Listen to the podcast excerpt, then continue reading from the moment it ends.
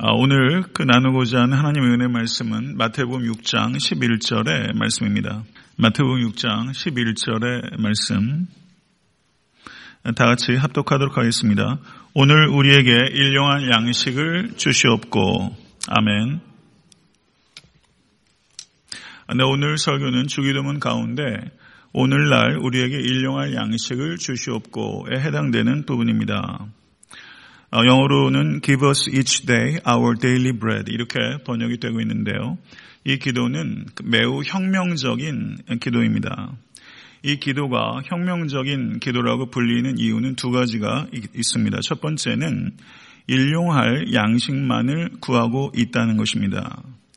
그것이 혁명적으로 이야기할 수 있는 첫 번째 이유입니다. 일용할 양식이라고 했을 때 일용할 이라고 번역되고 있는 그리스어가 에피우시온이라는 단어인데 이 단어는 주기도문에만 딱 한 번 등장하는 매우 드문 단어입니다. 일용할이라고 번역되고 있는데 성경 원어적인 의미는 생존을 위해 필수적인 이라는 뜻입니다. 생존을 위해 필수적인 양식을 주시옵고라고 기도하고 있는 것입니다. 성도 여러분, 우리의 기도는 생존을 위해서 필수적인 것보다 훨씬 많은 것들을 구하고 있습니다. 그 이상을 구하는 것을 분명 허락하지 않고 있는 그런 기도인 것처럼 들릴 정도로 이것은 매우 혁명적인 기도라고 볼 수 있습니다. 하나님께서 광야에서 이스라엘 사람들을 오직 당일에 필요한 만큼의 만나만을 거두어 드리도록 하셨습니다. 성도 여러분, 일용할 양식 이상을 구하는 것은 자칫 잘못하면 하나님의 은혜로운 뜻과 역사만을 의지하지 못하고 우리의 곡간을 의지하게 할 수도 있기 때문입니다. 이것을 경계하라는 그 말씀으로 이해가 되는 것입니다. 이 기도가 혁명적인 이유는 나의 양식을 구하는 것이 아니라 우리의 양식을 구하고 있기 때문에 혁명적인 것입니다. 우리에게 일용할 양식을 주시옵고라고 간구하는 사람은 일용할 양식 이상의 것은 내 것이 아니라 우리의 것이라는 것을 받아들이는 것입니다. 배고픈 사람들에게 일용할 양식을 공급해야 되는 의무가 우리에게 있다는 것을 공동체가 받아들인다는 뜻입니다. 그리고 배고픈 자에게 일용할 양식을 공급하기 위해서 헌신하는 삶을 살아가겠습니다. 라는 고백이 그 안에 담겨 있는 것입니다. 그렇기 때문에 이 기도를 매우 혁명적이다라고 기도할 수 있는 것입니다. 주기도문에 있는 모든 기도의 내용들이 매우 위험한 기도입니다. 특별히 오늘날 우리에게 일용한 양식을 주시옵고라는 것은 가히 물질주의가 만연한 이 시대에 매우 혁명적인 기도라고 할 수 있는 것이죠. 분명히 우리가 살고 있는 바와는 매우 현저한 차이가 있습니다. 그러나 이 간극을 메워가시는 여러분과 저의 삶이 될 수 있게 될 간절히 바랍니다. 역설적인 주기도라는 글을 혹시 읽어보신 분이 계실지 모르겠습니다. 역설적인 주기도에서 오늘날 우리에게 일용할 양식을 주시옵고 이 부분을 이렇게 말하고 있습니다. 오늘날 우리에게 일용할 양식을 주시옵고라고 기도하지 말라. 죽을 때까지 먹을 양식을 쌓아두려고 하면서 이게 역설적인 주기도문이에요.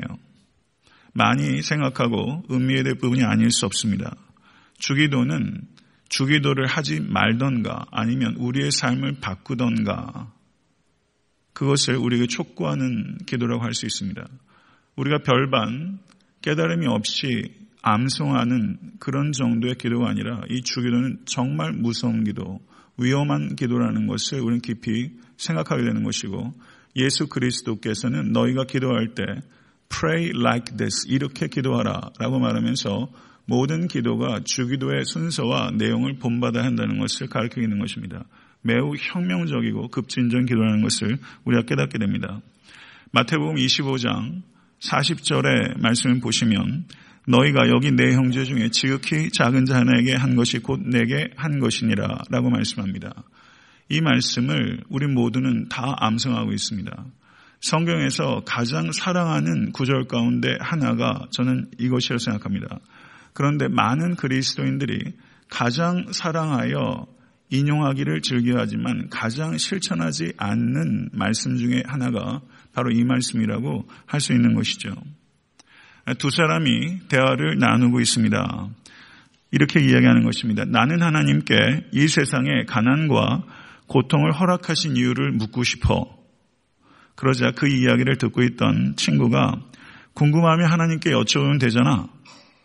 그랬더니 하나님께 이 세상의 가난과 고통에 대해서 이유를 묻고 싶다던 친구가 갑자기 넌더리를 치더니 나는 무서워서 하나님께 물을 수가 없어.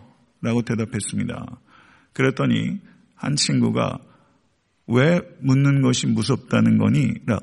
라고 하자 그 친구가 이렇게 대답합니다.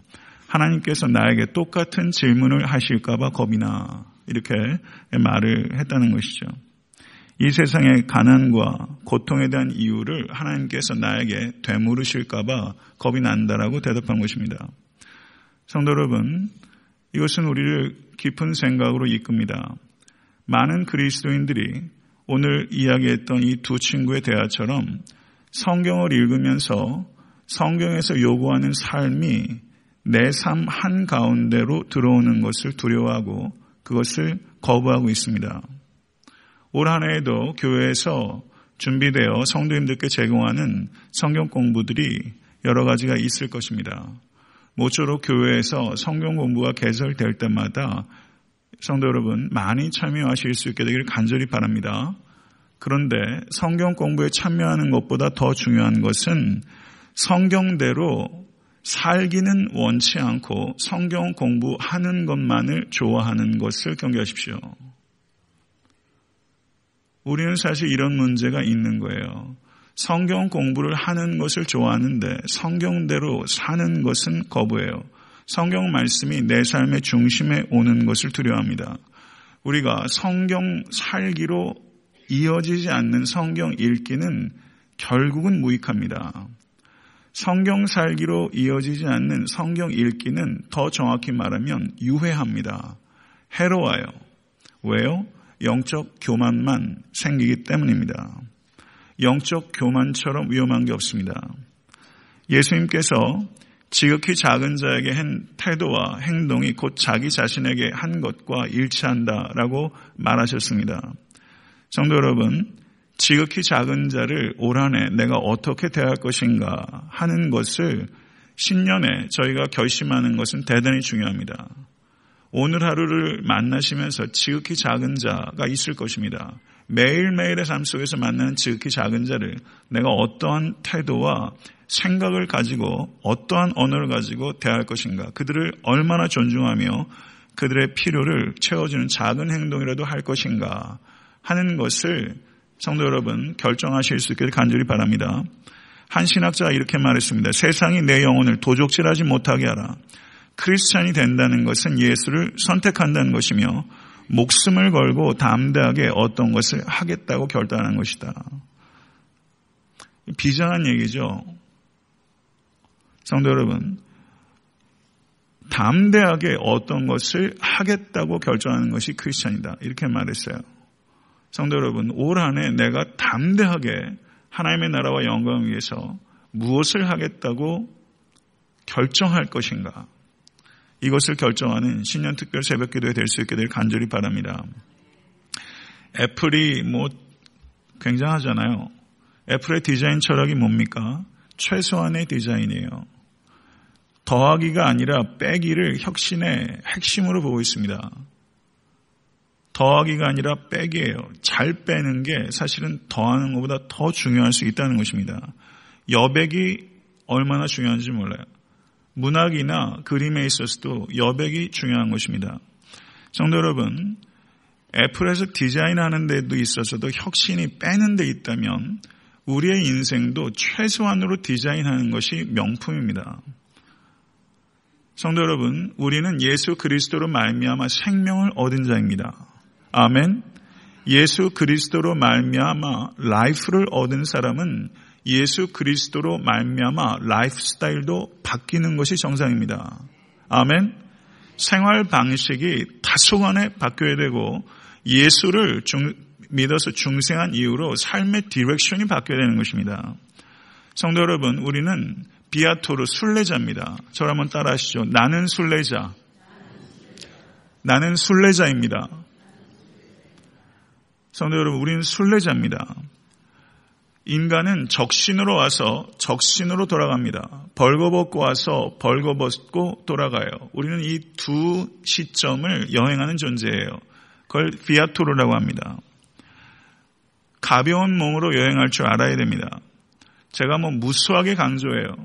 그리스도인들은 가난하게 살아야 되는 게 아니라 단순하게 살아야 됩니다. 단순해지는 것이 능력이고 단순해질 때 세상에 변화가 나타납니다. 그리스도인들은 금욕주의자처럼 살아서는 안 됩니다. 주의 깊게 즐길 줄 알아야 됩니다. 그러나 단순하게 살아야 됩니다.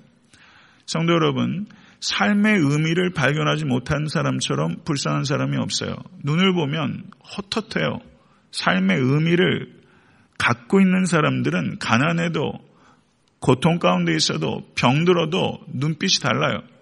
삶의 의미는 어디에 있습니까? 삶의 나눔에 있습니다. 나눌 수 있는 사람이 부자예요. 나누지 않는 사람은 아무리 곳간에 금은보화를 쌓아놓고 있어도 가난한 사람입니다. 사랑하는 성도 여러분, 올 한 해 살아가면서 더 많이 갖기 위해 노력하기보다 더 많이 나누기 위해 힘쓰십시오. 더 많이 나눌 수 있게 해달라고 기도하세요. 그러면 더 많이 통로로 쓰일 수 있지 않겠어요? 그게 형통해요. 더 많이 흘려보낼 수 있도록 하나님 부어달라고 얘기를 하십시오. 교회가 성장해야 된 이유도 더 많이 흘려보내기 위함이에요. 사랑하는 성도 여러분, 더 많이 나눌 때 더 많이 행복해지게 될 것이고, 교회는 더 많이 견고해지고 세상은 분명히 달라집니다. 아멘? 믿으십니까? 사도 요한이 요한일서 3장 18절에서 자녀들아 우리가 말과 혀로만 사랑하지 말고 오직 행함과 진실함으로 하자 라고 말씀하셨습니다. 이 말의 뜻은 절 따라하십시오. 중생의 핵심은 나눔이다. 중생의 핵심은 나눔이에요. 예수께서 생명을 주셔서 우리가 중생한 거예요. 그럼 정말 중생한 성도는 나눔이 있을 수밖에 없습니다. 생명까지는 아니어도 못 나눌 게 뭐 있어요?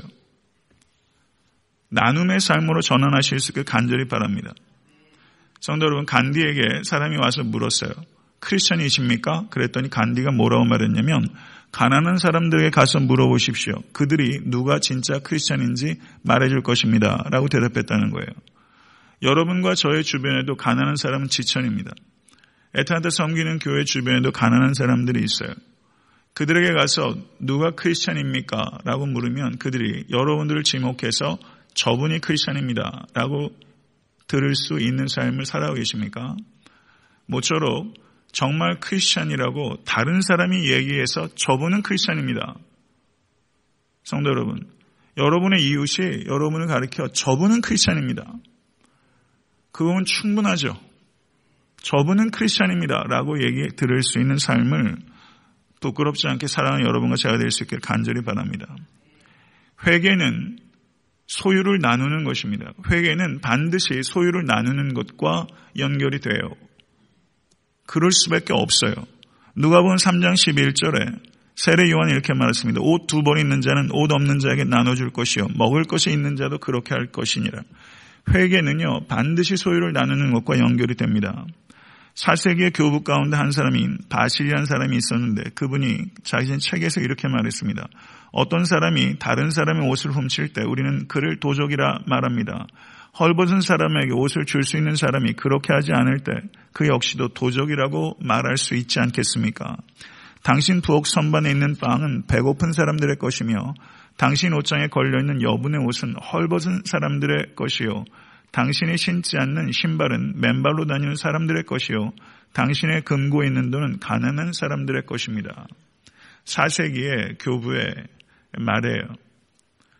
올 한해도 저희가 많은 것들을 구제하기 위해서 힘쓸 것입니다. 성도 여러분, 올 한해 교회적으로도 구제에 힘쓸 뿐만 아니라 성도 여러분들께서도 구제하는 일에 힘써야 됩니다. 초대교회는 배고픈 자들에게 음식을 적극적으로 나눴던 공동체입니다. 그런데 음식이 부족했을 때는 교회 전체가 금식했습니다. 제가 지난주에 설교 가운데 말씀드렸던 것처럼 fasting, feasting 한 겁니다.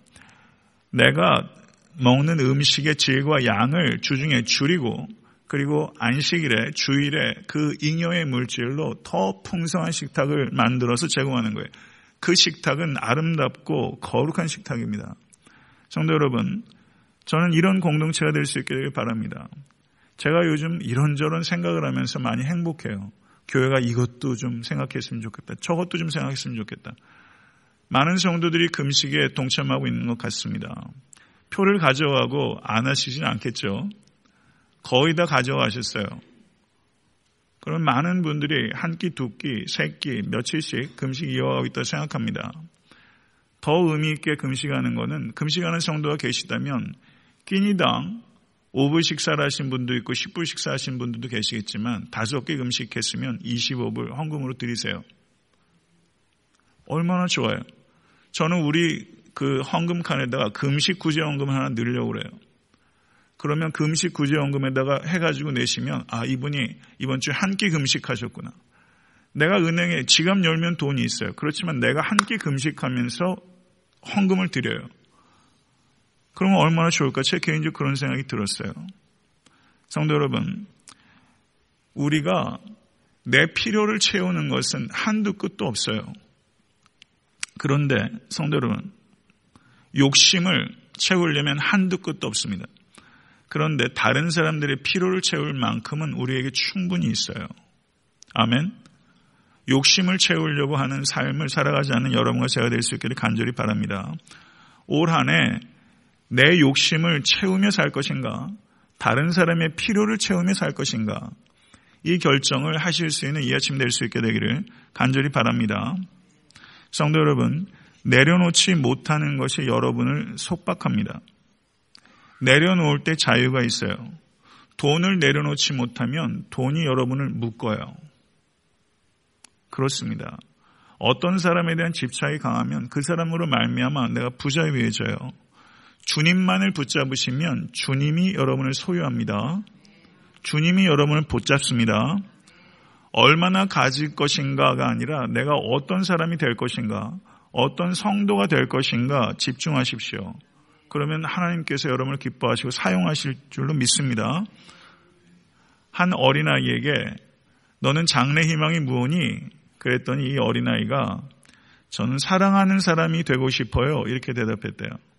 저는 우리 교회 애들이 좀 그렇게 좀 대답했으면 좋겠어요. 너는 어떤 사람 되고 싶니? 네, 사랑하는 사람이 되고 싶어요. 성도 여러분, 탐심도 전염되지만 나눔도 전염됩니다. 우리가 나누면서 천국을 맛보며 살 것인가 아니면 아둥바둥 더 갖기 위해서 몸부림치며 싸우다가 지옥을 맛볼 것인가 하는 문제입니다. 올 한 해 하나님 많이 나눌 수 있게 해 주십시오. 이렇게 이 아침에 기도하실 수 있게 되길 간절히 바랍니다. 축복의 통로가 되게 해달라고 기도하실 수 있는 여러분과 제가 될 수 있게 간절히 바랍니다. 얼마나 나눌 것인가를 생각하고 기도하고 결단하고 헌신하십시오. 그래서 제가 주일에도 말씀드렸지만 만몬에게서 신적 성격을 빼앗아 버리는 만몬을 강력하게 타격하는 여러분과 제와 그리고 교회가 될 수 있게 되기를 간절히 축원합니다.